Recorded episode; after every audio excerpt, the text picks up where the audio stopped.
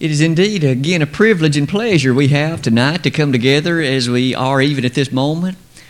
Is, isn't it true? The psalmist declared that this is the day which the Lord hath made. We will rejoice and be glad in it. Psalm 118, verse 24.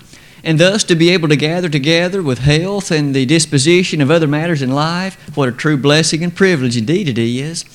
As again is usually the case, we're blessed with visitors, and certainly we're appreciative and happy for your attendance and presence and for a regular membership as well.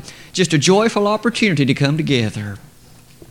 We might continue it tonight if, if we've already made those opportunities and plans to think about one thing that I failed to mention uh, for, for those making the announcements. We should remember that the next weekend will be the time for the moving the clock back an hour. So as we make ready for that next Sunday morning, let's certainly make sure to fix our clocks appropriately so that things will be right on the timing of all matters related to the services and other activities that will take place next Sunday. But with that said, tonight in our lesson, we'll continue our series of studies on the book of Revelation. We have, throughout the last several weeks, taken a careful and interesting look at that book, and at this point in time, we've arrived at the 18th chapter. It has some 24 verses within that chapter, and as we discuss the various parts of it this evening, we will at one juncture or another read the, the thoroughness of that chapter.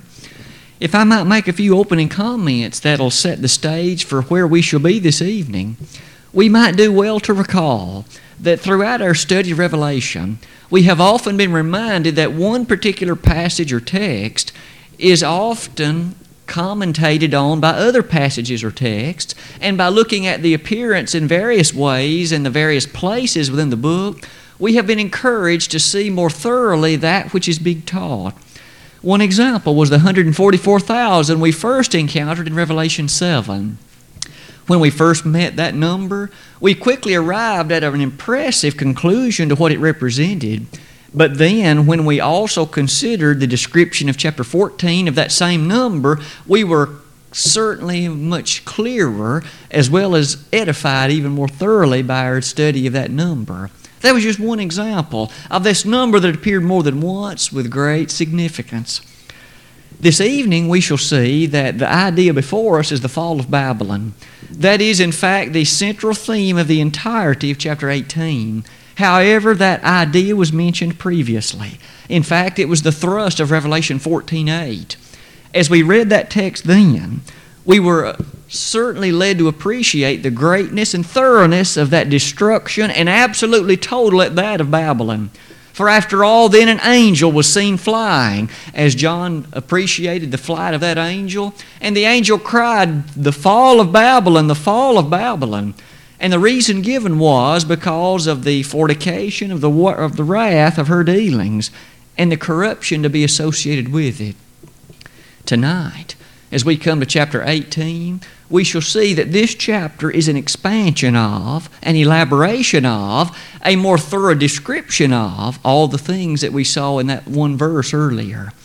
In essence, these are all the details that went along with the cry of that angel in Revelation 14 8.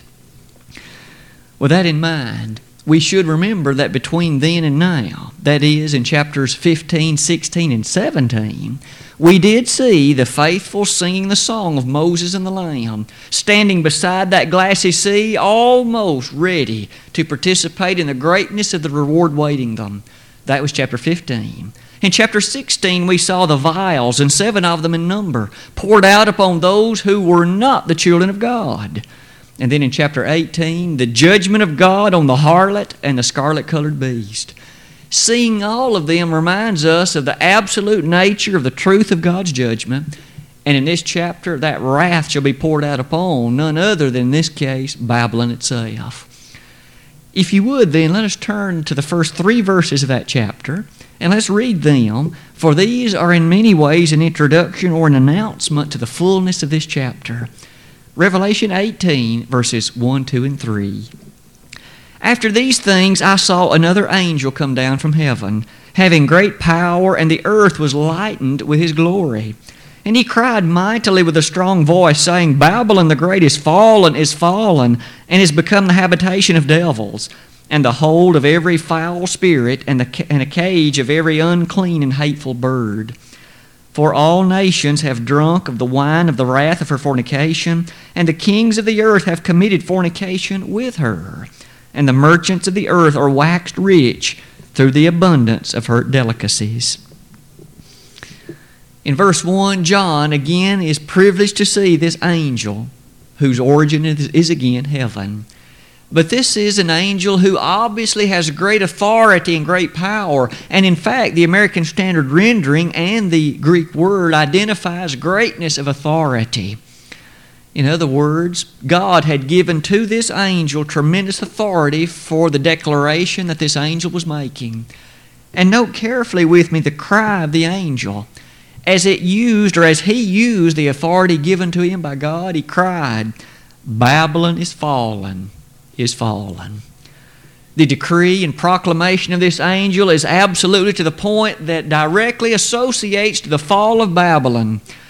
And amazingly enough, not only the mere sentence statement, but notice as verse 2 closes this place, Babylon, is become the habitation of devils.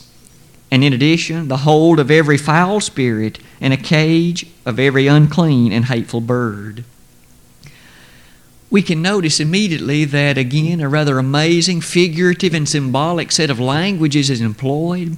We shall return in a moment and make some observations about the fullness of that. But one final thought in verse 3 the reason for Babylon's destruction is again listed. And it's verbatim the same language from Revelation 14 8. Notice again the uniformity of God and His presence. It's not a different message, with regard to Babylon's destruction, it is the same reason. And again, it's the wine of the wrath of her fornication. As that verse closes, we do note that many have been been made rich through or by her in terms of the great delicacies to be seen therein. With some of those thoughts and ideas presented, may I first remind each of us as we use the word Babylon in the book of Revelation, often those terms that are employed have great significance. And for those first century listeners and hearers to this book, that very word conjured up in their mind a world of Old Testament significance. And if we are to appreciate the fullness of the book, it should, at least to us, bring a similar array of meanings. Babylon was that captor of God's people. In the Old Testament, once the children of Israel came forth from Egyptian captivity, for a while, of course, they had the privilege of residing in that blessed and wonderful land, that land that flowed with milk and honey. However, her residence and stay in that land often was interrupted by various peoples who came and made inroads into that area. One could list the Philistines, the Midianites, and a host of others from the book of Judges. But might we recall that once David usurped the throne or came to the point of being king, having been so anointed by Samuel, immediately Israel enjoyed a rather powerful and pristine time. Later, however, as she deviated from God's will, God raised up nations and allowed them to conquer and to capture His own people. On the one hand was Assyria, who took the northern kingdom into captivity. But on the other hand was Babylon, who took God's own people, the southern kingdoms of Benjamin and Judah, into the captivity there in Babylon.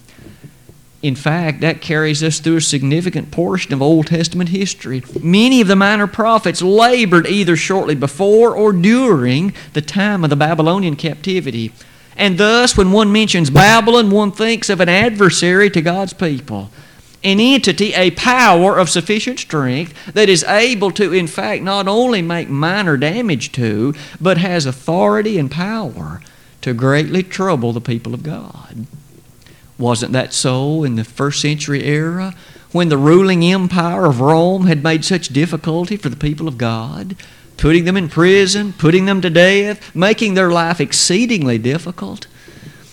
As one contemplates the nature of this Babylon, might we remember, in terms of that description, many times in the Old Testament, Babylon was the subject of prophecy. And it was not, at least in most instances, noteworthy prophecy in terms of being positive. God would pronounce doom upon Babylon because of her faithlessness, because of her oppression of His people. It is true that He raised up Babylon and in the book of Habakkuk, he stated that they're going to be my rod of instrument to, in fact, correct my own people. But more often than not, God's judgment was prophesied to fall upon Babylon. And a few passages that I've listed for consideration somewhat briefly would be these. In Isaiah, the 47th chapter, almost the entirety of that chapter is God's judgment upon Babylon because she is not a people who follows His way.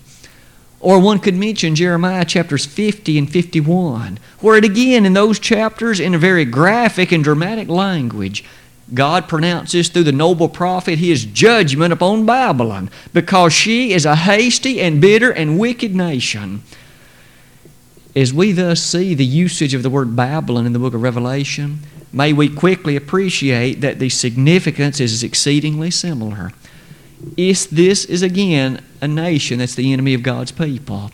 It is descriptive of a group of individuals, a nation, a people who shall be judged by none other than the God of heaven.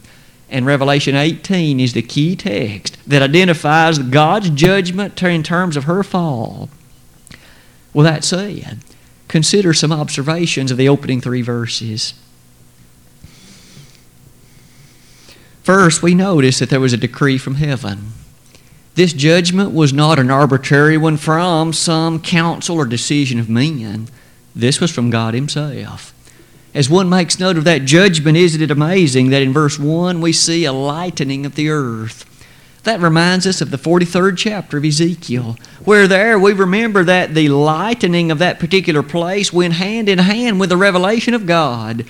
When God reveals, it does bring forth light, doesn't it? For God is light, and in Him is no darkness at all. 1 John 1, verse 5.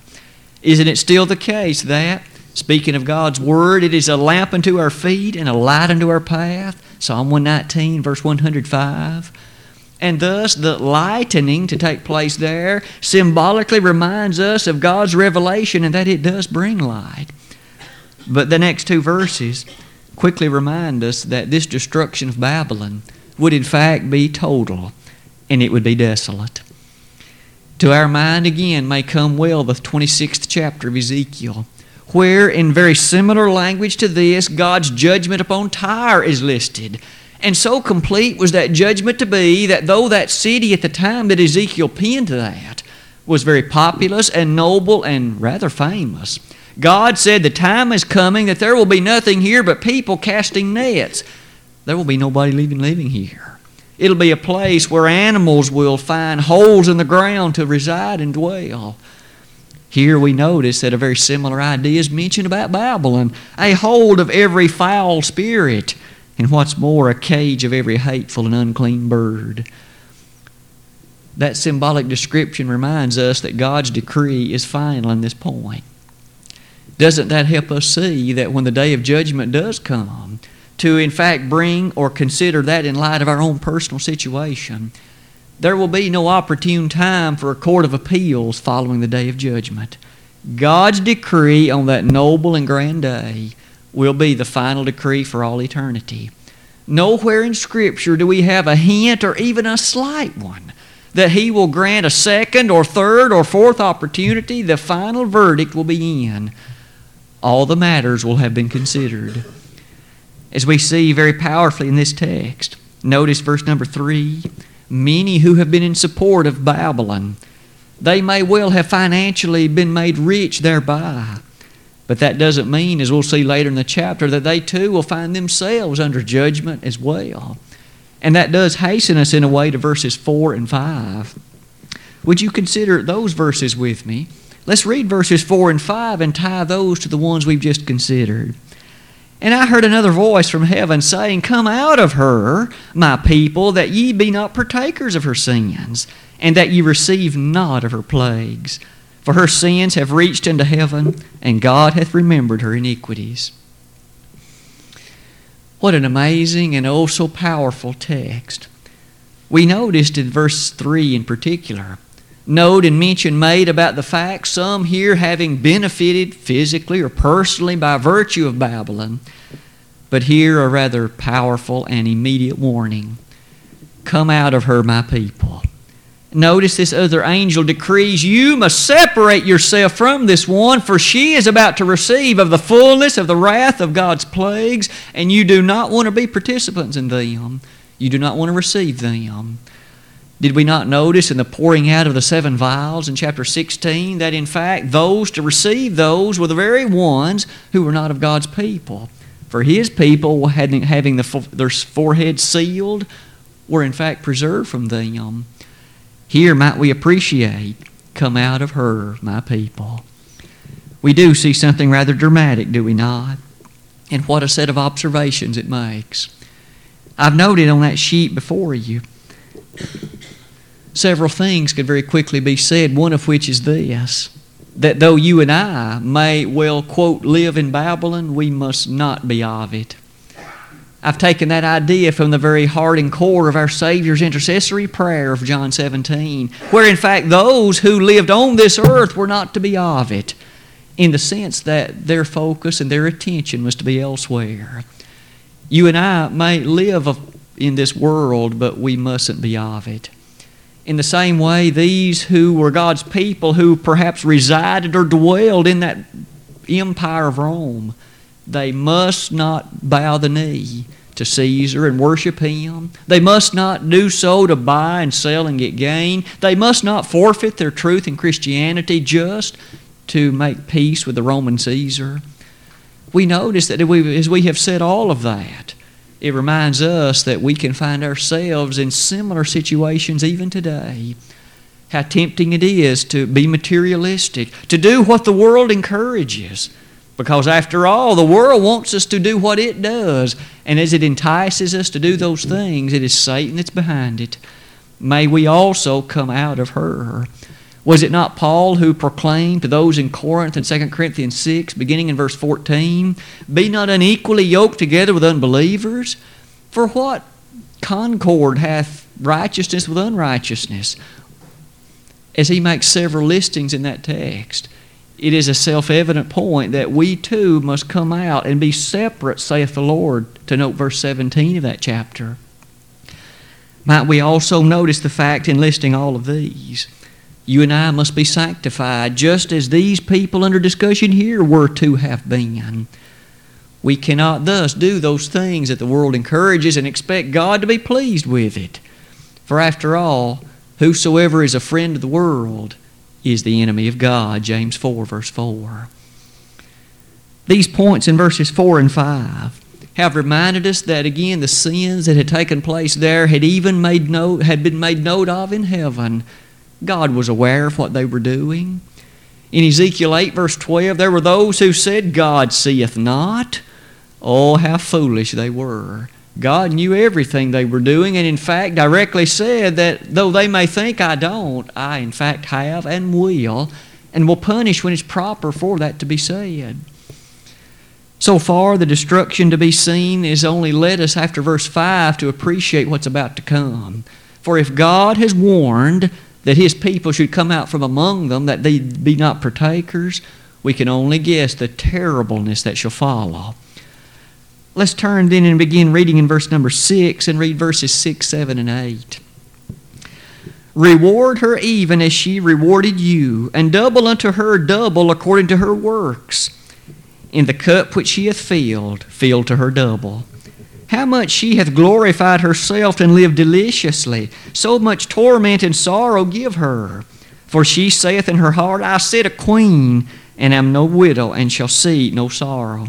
Therefore shall her plagues come in one day, death and mourning and famine, and she shall be utterly burned with fire, for strong is the Lord God who judgeth her. In the reading of verses 6 through 8, we have so noticed that very powerfully the one to whom the speaking is done has changed. In verses 4 and 5, here it was speaking to those who, in fact, were to be made note to God's people to come out from among them. Here, the speaking is to those that would be the ones bringing destruction on this Babylon. The ones who would be God's ministers to bring destruction, God now addresses them and says, Reward her even as she rewarded you. Now, it might be of sufficient power to note that that word you that appears in the King James is not in the original Greek.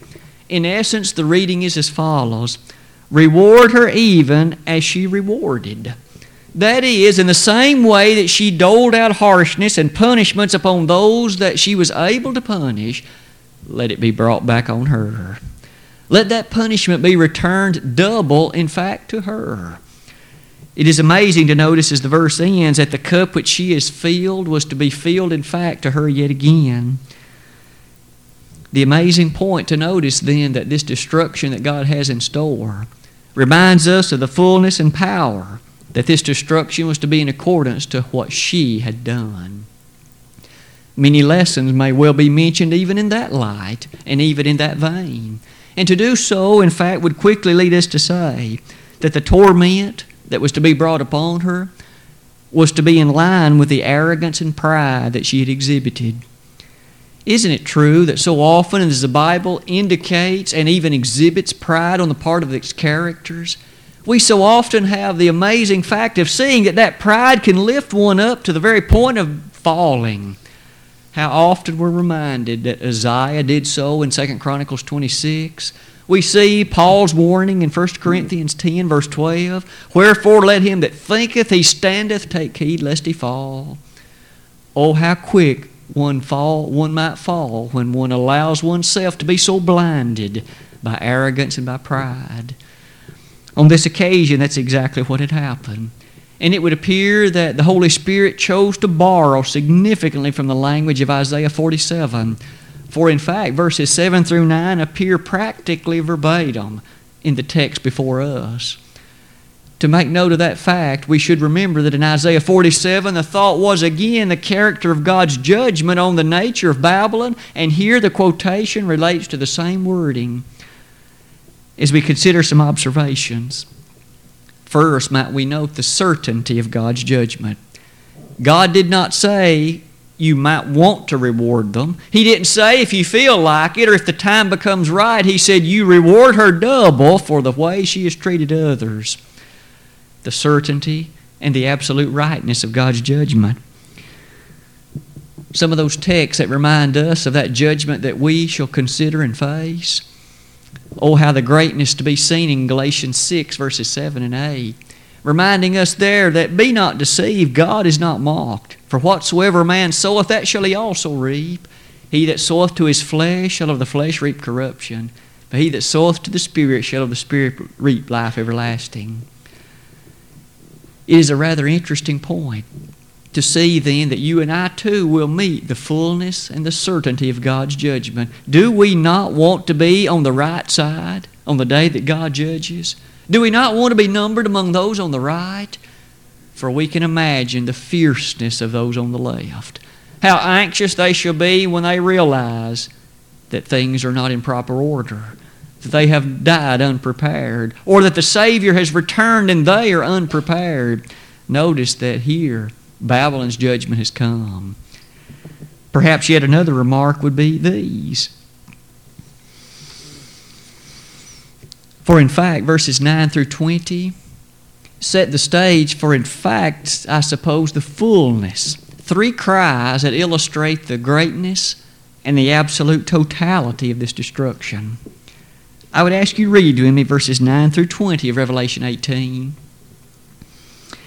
And the kings of the earth who have committed fornication and lived deliciously with her shall bewail her and lament for her when they shall see the smoke of her burning standing afar off with the fear of her torment, saying, Alas, alas, that great city Babylon, that mighty city, for in one hour is thy judgment come.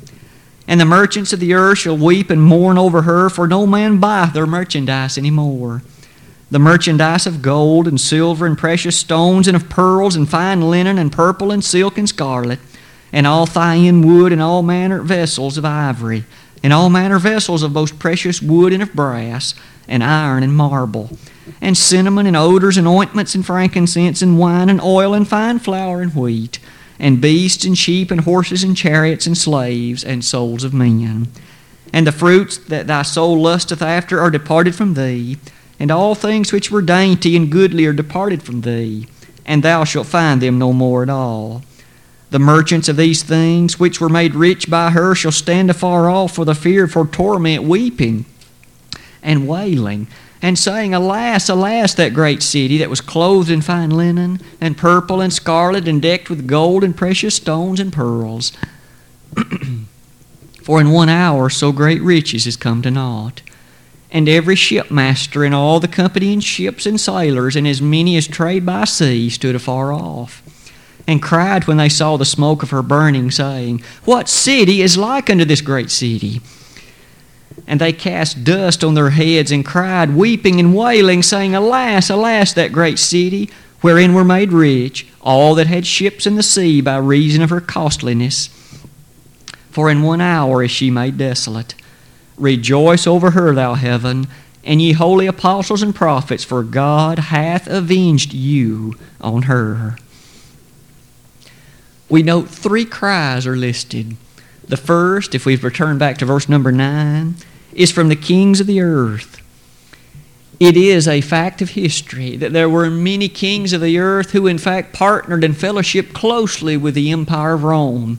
They desired to make fellowship and, in fact, alliances with Rome. For Rome had many military offerings to make, and Rome also had many advantages to offer to those places in commerce, in trade. We notice that, though, here beginning in verse number 9, these kings that partnered with her in a physical way, certainly when Rome fell, they also met a greatness of terror as well. But it would seem that there is a deeper meaning to much of this than that. For after all, much of that, of course, though that physically happened, carries ideas from us from the discussion of those two beasts in Revelation 13. What was that sea beast? What was that land beast? we rather interestingly identified both of them. And they had an interesting role to play relative to the nature of false religion that, of course, opposed the character of God. That eminently was seen in the nature of that falseness that began in the Roman Empire, but, of course, has spread the world over ever since. The nature of that false religion reminds us that yet one more time, those who make alliance with falseness, those who make bartering with false religion shall one day pay the price for that. For God only has respect for the truth that He has authored. He has respect for that truth that His Holy Spirit has sent forth. May we notice in this opening statement, there's great doom awaiting those the circumstances of those who've made alliances with that which is false. Specifically, again, notice verse 10 with me. These kings are stated to have been standing afar off and lamenting over the character of this fallen city. However, what about those who have bought into false religion through the nature of that second beast, the sea beast? Isn't it fair to say that in light of that, there too shall come a time when they will be amazed at how that, that very thing on which they've based the fullness of their hopes will crumble before their very eyes? If not before, it shall certainly happen at the day of judgment.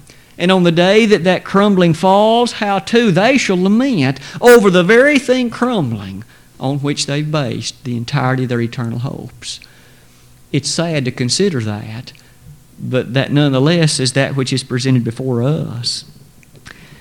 In the very last part of verse 10, for in one hour is thy judgment come. We see the swiftness of God's judgment literally as Rome fell. But oh, how swiftly it shall come again on that day of judgment in the twinkling of an eye. Those that are alive will be changed. There shall be no opportunity to barter and make arrangements then. For is it not told to us in Hebrews 9 27, It is appointed unto men once to die, but after this the judgment. But that was only the first cry. What about the one listed beginning in verse number 11? The merchants of the earth also shall cry. It's fair to say, as one considers that yet again, there were the merchants of that first century era who longed to make alliances and allegiance with Rome. In our study of Acts, not many Wednesdays back, we noted especially in chapters 27 and 28 that when Paul approached Rome on that Appian Way, there were many who had set up stations and places to buy and sell on that Appian Way so that they could, in fact, make money off the greatness of Rome's population, selling bread to them, selling other things of interest to them. Notice again in verses 12 and 13, many things are listed literally that were sold in Rome and to Rome. May we notice one interesting observation in that. First, there's thyine wood. That's a kind of wood that might be a bit unfamiliar to you and me. What kind of wood is thyine? We're familiar with oak and cedar and hickory and other kinds of wood. Thyine wood was an exceedingly precious kind of wood imported into Rome from northern Africa. It had a beautifully golden red color. It was prized possession to construct furniture in the houses of those that were wealthy. Note also at the end of verse 13, the souls of men were also listed in slave trade and other things. But may I suggest, you and I can, of course, read in that an amazing thing. There will be a great danger awaiting for all who have bartered in the souls of men religiously as well. Those who've had the audacity to teach things that are false, and men who have believed and followed that shall walk down the pathway also to destruction. These merchants, thus, are said to be lamenting over the city in verse number 15 and following, weeping and wailing because of their physical loss. But shall it not also be, when that great day of judgment arrives, things yet future from our perspective now, we shall also see that there will be great lamenting on that day. Jesus pictures such, does he not, in several of the parables that he taught? For instance, in Matthew chapter 25, the greatness of the weeping and wailing when there are those cast into outer darkness in Matthew 25, verses 29 and 30. We also notice in verse 16, the great city was decked beautifully.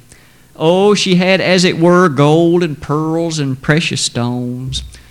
Rome was a city of extravagance. There were those who lived deliciously, as the King James Word uses it, day by day. They had servants aplenty. They ate the finest foods daily and all the time. That literal picture is used to help us see that we should ever remember that on the day of judgment, it'll not be our money that gets us into heaven. Can we not see so powerfully that in verse 17, for in one hour so great riches is come to naught? That reminds us of Zephaniah 1, verse 18 in the Old Testament, where yet one more time God told Israel, Your money won't save you from, from Babylon, nor will it save you from Assyria. To be remembered, certainly, is the fact that we are to be good stewards of those funds and monies we have. But on the day of judgment, we will be judged by how we use them, not by the amount we've accumulated. To be noted, of course, is the third cry, beginning in verses 18 and following. Here it's the shipmasters, those mariners on the sea who brought things to Rome. And oh, how rich they became because Rome had much imported. Doesn't that help us see also the great lesson that you and I should ever remember that the business in which we transact, those things that help us day by day to see the course of our life, should ever be dealing in matters that are fair and noble and honest not in things that trade in the devil's wares. For if we trade with him, we certainly will reap the same reward, which, as we will remember from Matthew 25, is none other than that place of torment awaiting all of he as well as his angels. As the chapter races to its conclusion, we do notice in verse number 20, Rejoice over her, thou heaven. We might easily recall that there was a time many places earlier when there was petition for revenge or avengement, shall we say, those martyrs that were beneath the altar in Revelation 6, notice that we are close to the time of seeing God's full answer to what they had requested. That brings us, if you will, to the brevity and swiftness of the judgment to be seen again in verses 10, 17, and 19. Three times one hour is listed may we take that to heart and see that the time of the Lord's second coming is not going to be given to us in great signs and advancement. We're told, in fact, in the book of Matthew, there will be no signs of that occasion. Jesus even said himself in Mark 13 32 that the angels nor even the Son knows the occurrence of that day. May we see then that we cannot use prophecy to figure out the hour and the day and the year for when the Lord will return. We don't know that but we do know it'll be quick. We do know that the time will be a very sudden occurrence. And isn't it true that that takes us to the last few verses of the chapter? Revelation 18, verses 21 to 24. And a mighty angel took up a stone like a great millstone and cast it into the sea, saying, Thus with violence shall that great city Babylon be thrown down and shall be found no more at all. And the voice of harpers and musicians and of pipers and trumpeters shall be heard no more at all in thee and no craftsman of whatsoever craft he be shall be found any more in thee. And the sound of a millstone shall be heard no more at all in thee. And the light of a candle shall shine no more at all in thee. And the voice of the bridegroom and of the bride shall be heard no more at all in thee. For thy merchants were the great men of the earth, for by thy sorceries were all nations deceived. And in her was found the blood of prophets and of saints, and of all that were slain upon the earth the totality of judgment upon Babylon. No doubt, as we just read those verses, one of the most clearly and easily seen facts to be occurring in it was the very scene of no more at all. How many things would no more occur? Doesn't that remind us of the greatness of that no more? For after all, when something occurs no more, that means the fullness of that characterization has changed completely. Life would no more go on as it was. Again, physically, Babylon was destroyed. That ancient Roman Empire fell, and it has not risen physically again. It was to be no more. But as we've also noted, this picture is a far grander one, it would seem, than that. For after all, this no more reminds us of what we shall read again in Revelation 21, not many chapters hence. There it shall be positive in many ways. Here it's greatly negative. For when the righteous, in fact, enter their beautiful and golden home in heaven, there will be a lot of things that'll be no more tears, death, crying, pain, curses. Notice those are all the grand things that will be happy that shall be no more. Here, in regard to the judgment on Babylon, he says, All those things you've enjoyed, all this lifestyle you've come to appreciate, once I've destroyed it, God says, no more. There will be no more li- fun and laughter. Those things that have described your day by day characterization of being apart from me. There's, of course, in many ways, a great sadness in those verses when we think about the vastness of those who are apart from the Heavenly Father. For at the end of verse 23, by thy sorceries were all nations deceived. So many individuals in our world who have failed to bow before God, to appreciate His truth, to humbly submit to His commandments, and as such, they have cataloged themselves among those who are offensive to God in the sense that they have not relied on the saving blood of His Son. They haven't obeyed in truth. And thus, just as physical Babylon was destroyed, so too shall they be. And perhaps in one final note, have we not seen in the fullness of these 24 verses the greatness and severity of God's judgment on the harlot, that whore that we saw again in chapter 17? Might we notice, interestingly, as we draw our lesson to its conclusion, the greatness of how important it is to understand God's truth. Physical Babylon, of course, has long since now passed from physical existence upon this earth, but oh, how greatly that that religious Babylon has continued and still deceives multiplied thousands. In that deception, all the sorceries thereof have misled so many. Verse 24 concludes it again so aptly. And in her was found the blood of the prophets and of saints, and of all that were slain upon the earth. As we conclude our lesson this evening, could we not note Romans 11, verse 22? Behold, therefore, the goodness and severity of God on them which fail severity, but toward thee goodness, if thou continue in his goodness. Have you continued in His goodness and thus separated yourself from the Babylon of this world? The things that would cause you to be cataloged amongst those that are lost? It would be fair to say that given the terror to be seen in these passages, we should with haste and with immediacy bring ourselves into full obedience to the commandments of God, for our God is a consuming fire. Hebrews 10, verse 31. This very night, are you a faithful member of the Lord's body? Revelation 18 tells us that God, on the one hand, is a God of great love as He urges those that are His people to quickly exit Babylon, for I'm about to pour my plagues on it. If you and I find ourselves in the Babylon of this world, we should exit at once so that we can be in a position to be safe from the plagues He's going to pour out on those that are not His children. If you've never been baptized into His fold and family tonight, believe in Jesus as a Son of God, confess His master's name as the Son of God. Once you have repented and made that great confession, we'll be happy to aid you in your baptism. He, at that point, will add you to His church, His family. If you have done that at one point in your life and for some reason have not been faithful to that calling, come back to that first love even this very night we, according to the Scriptures, would be more than honored to pray on your behalf that God would look deeply into your heart of repentance and indeed would forgive you of those things as you confess them to Him.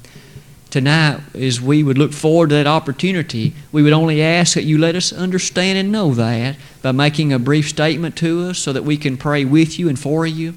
James 5:16 urges us to confess our faults and on that account to pray one for another. Would you let us know that even while together we stand and sing if that's the need in your life?